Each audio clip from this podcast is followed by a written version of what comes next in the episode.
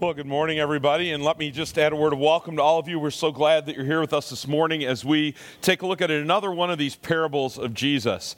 Now, I, I don't know about you, but I've been just fascinated and uh, and really been enjoying studying these parables together during Lent this year.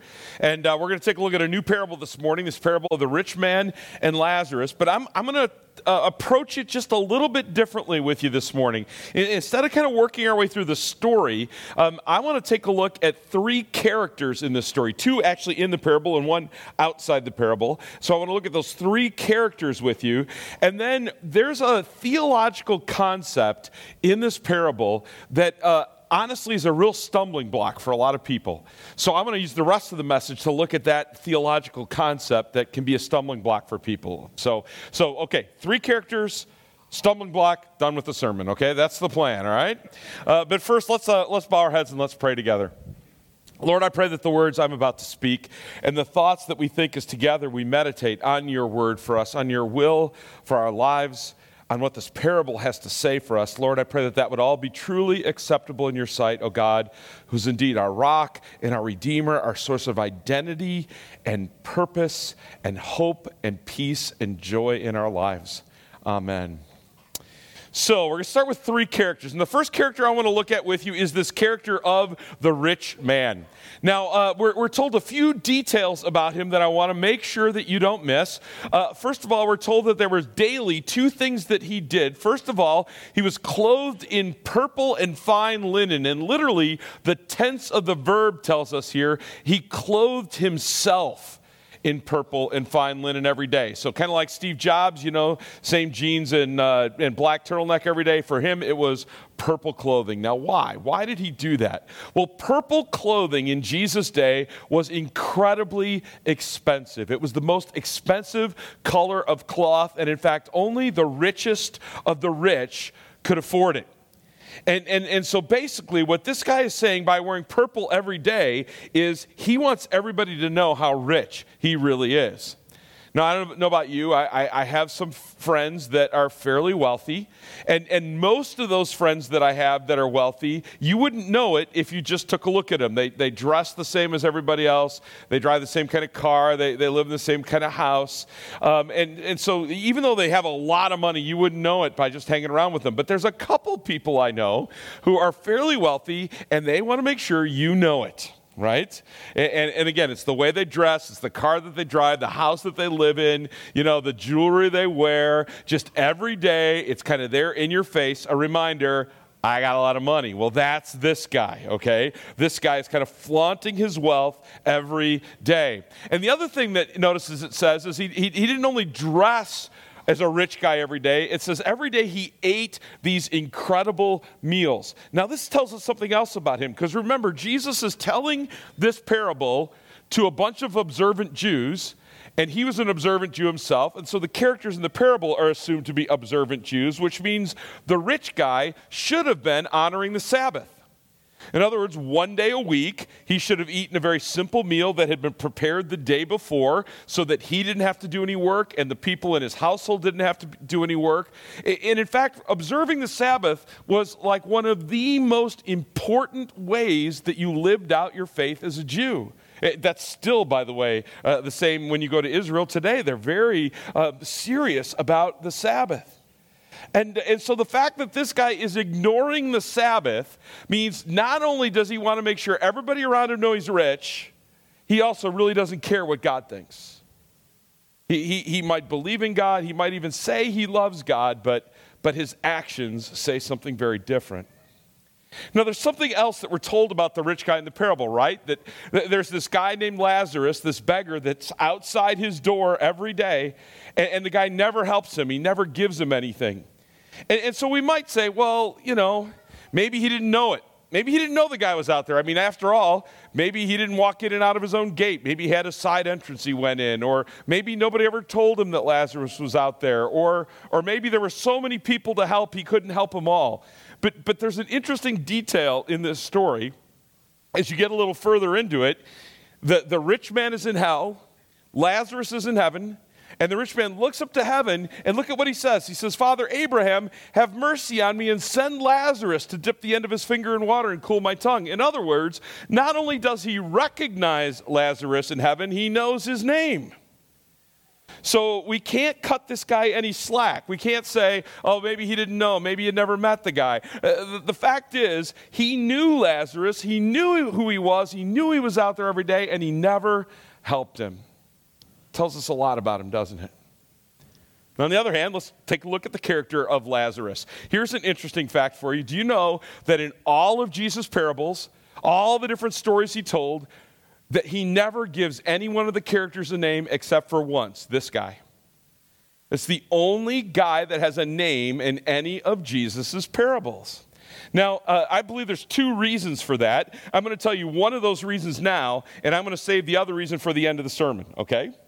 So, so, so the first reason that, that, that I believe Jesus gives this guy Lazarus a name is because the name Lazarus means the one whom God helps. Now, it's kind of ironic at the beginning of the parable, isn't it? Because it doesn't seem like God is helping him very much at all. He's, he's a poor beggar, he has sores all over. It, doesn't seem like he's getting any kind of help. And, and by the way, in Jesus' day, they taught and believed that if you were a poor beggar who was sick like this, it was because God was judging you. Do you remember there was that story where Jesus and his disciples are walking along the road and there's a man who's born blind? And the disciples are a little confused and they say, Hey, Jesus, whose sin made this guy blind? Is he blind because of his sin or his parents' sin? And Jesus just shakes his head and goes, You guys are dorks, you don't get it, right? But, uh, well, maybe he didn't use that exact word, but, uh, but, um, but, but Jesus says, No, that's not how it works. But, but so in this parable, you know, you, you would have originally thought, Well, th- this guy must have done something wrong that, that he's a beggar, he, he must be a real bad sinner that God isn't helping him, and yet his name is the one whom God helps. And then, of course, as the story goes on, God does help him, right? He, he dies, and it says the angels come and, and usher him into heaven where he is comforted and ministered to and taken care of. He indeed becomes the one that God helps. And by the way, God isn't the only one helping him in this story. Did you notice that it says that every day he was laid? There was laid a poor man named Lazarus. So, in other words, there are townspeople that are bringing him and putting him at the gate of the rich man. They know they can't really help him, but they know the rich man can, and they're hoping one day he will. And notice also that not only are the townspeople helping him, but, but, but even the dogs are helping him. Now, dogs weren't pets in Jesus' day. They were guard dogs. They were, they were useful tools in your home. And, and, so the rich man evidently had some guard dogs, and instead of attacking Lazarus or uh, trying to run him off, they lick his wounds, which is how a dog tries to help a wound heal. The, the dogs are even showing him more care and concern than the, their master is.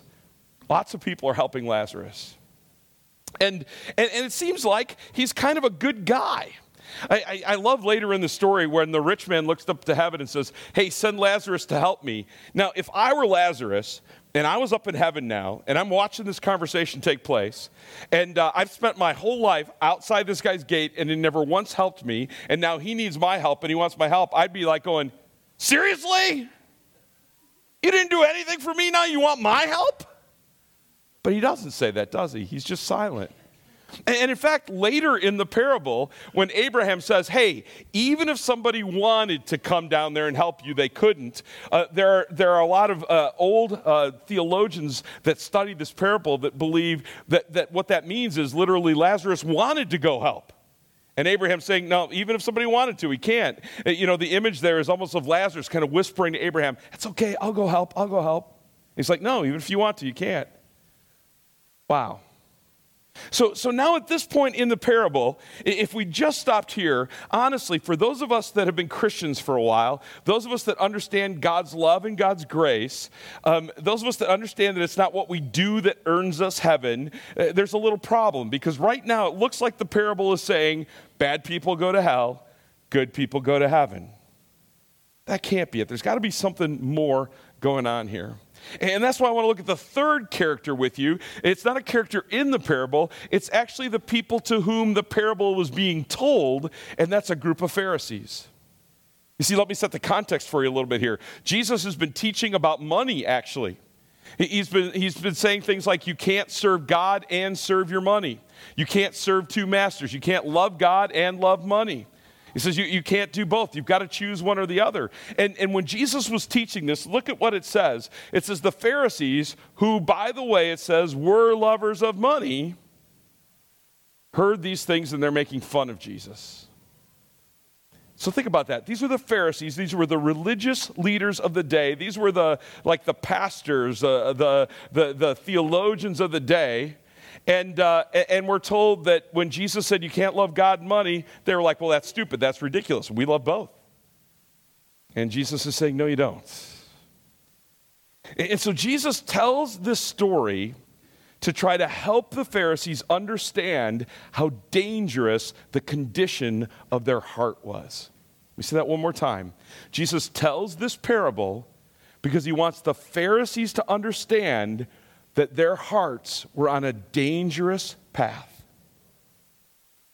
Okay, so I said three characters and a theological concept that's a stumbling block for people. Well, that's hell. This story is all about hell.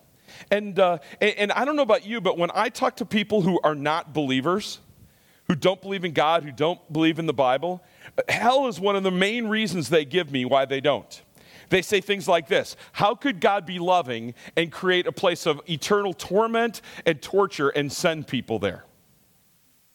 Or, or, they, or, or, or they'll say things like, I could never believe in a God that would send someone to hell. And, and by the way, it's not just non Christians that have trouble with this.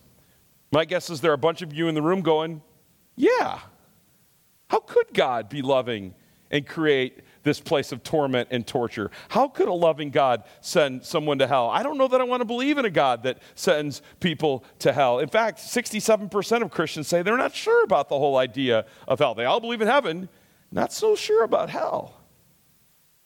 Well, in this story, Jesus teaches that there is a place named hell. And, and, let me tell you this if you don't understand what the Bible teaches about hell, you cannot understand the condition of your heart. And I know that sounds counterintuitive, but let me just say that again. If you don't understand the biblical teaching of hell, you will never be able to understand and diagnose the condition of your heart.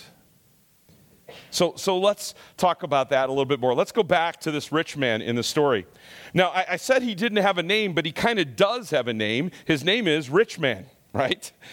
And, uh, and, and, what that really shows us is, and, and the details we learned about him show us that his identity was wrapped up in this idea that he was rich. That, that, was, that was his identity. That was, that was how he saw himself. That was the most important thing in his life. There's a philosopher named uh, Soren Kierkegaard, and, uh, in talking about sin, Kierkegaard said, Sin isn't about breaking rules Sin is about making anything other than God the source of identity in our lives. Here's, a, here's another way to think of this. Think, think about this. Is there something in your life that if you have that thing, if that's going well, if that's right in your life, the rest of the stuff in your life can be falling apart as long as that's right? Or, or conversely, is there something in your life that even though all kinds of great things can be going on in your life, if that's broken or if you lose that, then your whole life falls apart? And, and if either of those things are true or both of those things are true for you, what it means is you have something that you are making your source of identity more than God. Because you see, Jesus is supposed to be that thing, right? It's supposed to be that if I have Jesus, if my relationship with Jesus is there, then everything else can fall apart in my life and it doesn't matter because I got Jesus. Uh, but conversely, if I don't have Jesus, I can have everything else in the world, but it all means nothing. Martin Luther put it this way in the explanation to the first commandment. He said, um, he said having another God means that, that, he said we should fear, love, and trust in God above everything else. So, in other words, having another God is that when, when we fear or love or trust in something more than God, that's having another God. That's kind of the root of sin in our lives. So, for the rich guy, his money was that thing. It was the thing that, that he put his source of hope and identity in instead of God. And that was a problem. Now, another uh, a Christian psychologist kind of described sin uh, almost as like an addiction in our lives. There are three components to addiction, by the way. Um, one of them is what they call disintegration. And what that means is if you're addicted to something, as time goes on, you need more and more of it to be okay. So, like if you're an alcoholic, you know, it, it, as time goes on, you need to drink more and more and more every day just to get to that same level of, okay, I'm okay now, right? Uh, there's, there's another area of, of addiction, and, and, that is that area of isolation. The, the more you are addicted to something, the less you care about anything else in your life, which means you isolate yourself from relationships, you isolate yourself from other things. It becomes all about that. And, finally, the last aspect of it is denial. You just refuse to believe that it's got that kind of control over you. I mean, how many times have you talked to somebody who you knew was addicted to something and they say, I can stop anytime I want it? It's not a problem, right? There's this idea of denial. Well, this psychologist says we're all addicted to something. That's what sin is in our lives. We all have that thing in our lives that, that we just need more and more and more and more of all the time, and we're never going to be happy. Or, or the, the more we pay attention to that, the more isolated we become to others, the more we start to deny the power of that thing in our lives. That's what sin is. So, what's that thing for you? Because we've all got it. We've all got something that we fear, love, or trust in more than God. We've all got something that we're addicted to, that we want more of. And, and by the way, in our society, um, you know, some things just are easier to be addicted to than others. If you're addicted to drugs, you're an addict. If you're addicted to your career, you're successful or ambitious, right? So, what's that thing for you? What's that thing that for you, if left unchecked, would eventually tear you away from God, tear you away from people, and you don't even want to think about it or know about it because that denial's starting to kick in. Now, you're, you're, saying, well, wait a minute, what does that have to do with hell, Mark? I thought we were talking about hell, not sin. Well, C.S. Lewis, uh, this great Christian theologian, wrote this amazing book called The Great Divorce. And, and I, I can honestly tell you, I don't think I understood the biblical teaching about hell until I read this book. And, uh, and I want to read you one little quote from this book because because it really just kind of nails it for me. It really makes it clear this whole idea about sin and hell and how we can have a loving God that, that, that would send people to hell. You see, because C.S. Lewis says, remember that we as Christians believe that we're going to live forever. And, and not just Christians, everybody lives forever. Human beings are eternal. So listen to what he says. Let me read this to you. He says Christianity asserts that we are going to go on forever. And that must be either true or false. Now there are a good many things that wouldn't be bothering that I wouldn't be bothering about if I was going to live 80 years or so. But I had better bother about them if I'm going to go on living forever. Perhaps my bad temper or my jealousy are getting worse so gradually that the increase in my lifetime will not be very noticeable. But it might be absolute hell in a million years. In fact, if Christianity is true, hell is precisely the correct technical term for it. Hell begins with a grumbling mood, always complaining, always blaming others, but you are still distinct from it. You may even criticize it in yourself and wish you could stop it. But there may come a day when you can no longer do so. Then there will be no you left to criticize the mood or even enjoy the mood, but just the grumble itself going on and on forever like a machine. Now, listen to this last part, because again, I think he just nails what the Bible teaches about hell. He says, It's not a question of God sending us to hell. In every one of us, there is something growing, which will be hell unless it is nipped in the bud. In other words, what, what C.S. Lewis is saying here is that God does not send people to hell. We create hell for ourselves and we send ourselves there. In another part of the book, he says this He says, The gates of hell are locked, but they're locked from the inside, not the outside. In other words, God doesn't throw people into hell and lock them there. They put themselves in hell and they lock themselves in there. I mean, think about it. In our story, in the parable, does the rich man ask to get let out of hell? No. It's like he's perfectly content to be in hell as long as Lazarus will come be there with him and take care of him. We don't get sent to hell by a God who's angry because we broke the rules. We create hell for ourselves by our sinful behavior that just gets bigger and bigger and goes on forever and ever in our lives. Uh, another uh, Christian pastor, guy named Tim Keller, put it this way. Let, let, I wrote it down here so I could remember it. Hell is just your freely chosen identity based on something other than God that goes on forever. Folks, you see, there are two kinds of people in the world. There's, there's the kind of people that look at God and say, God, thy will be done. And there's the kind of people that God looks at and says, Thy will be done. Hell isn't a place that God created so he could send us to punish us for being bad. Hell is a great place we create when we, when we put our identity in something other than him, and over time it just gets worse and worse and worse, and we don't even know it or realize it. So, back to the Pharisees. Why did Jesus tell them this story?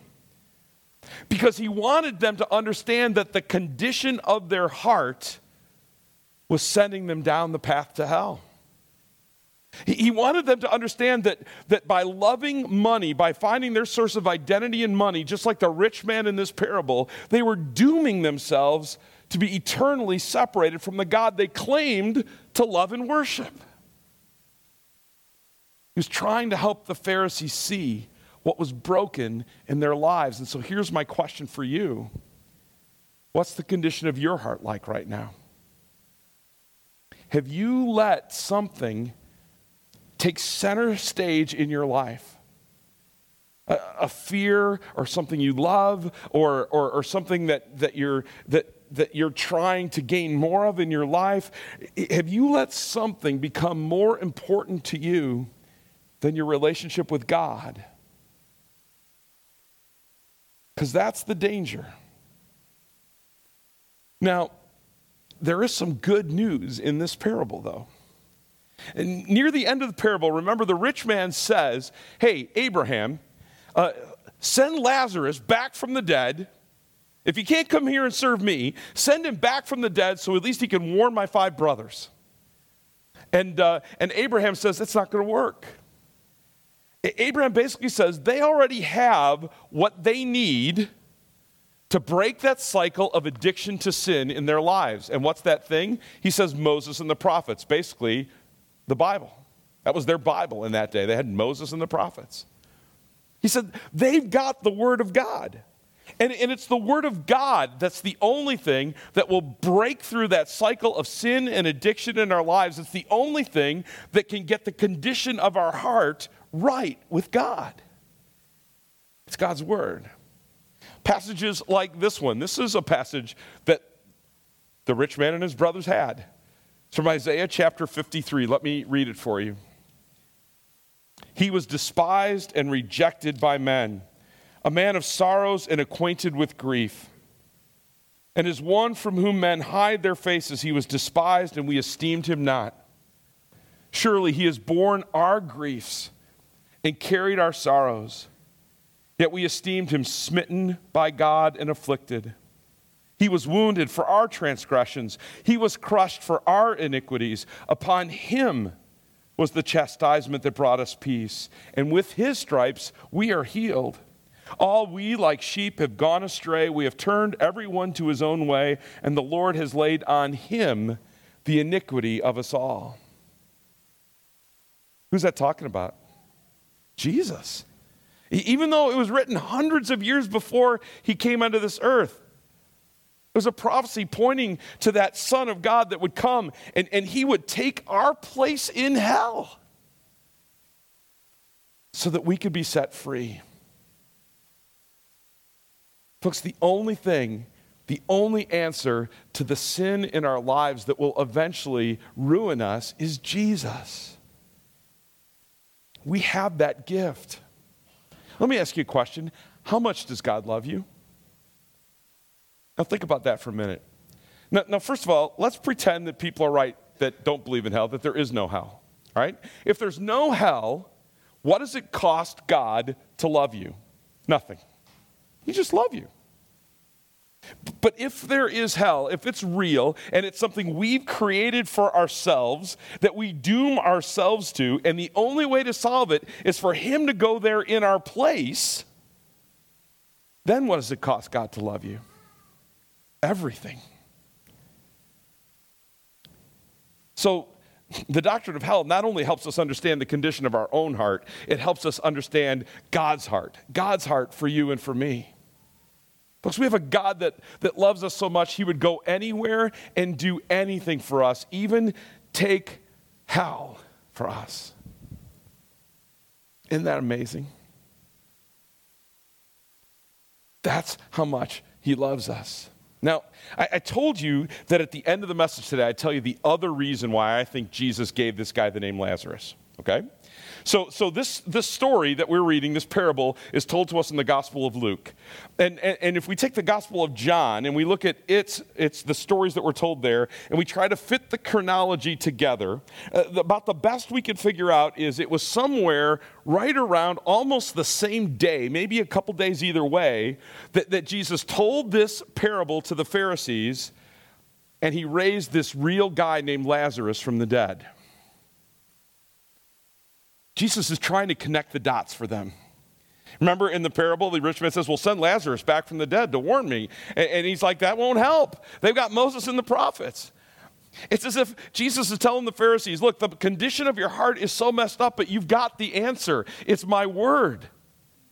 And if he was hoping that, that, that that real miracle he would do would actually shake them up enough that they would realize that they had to turn to God's word. And that was the solution for what was broken in their lives.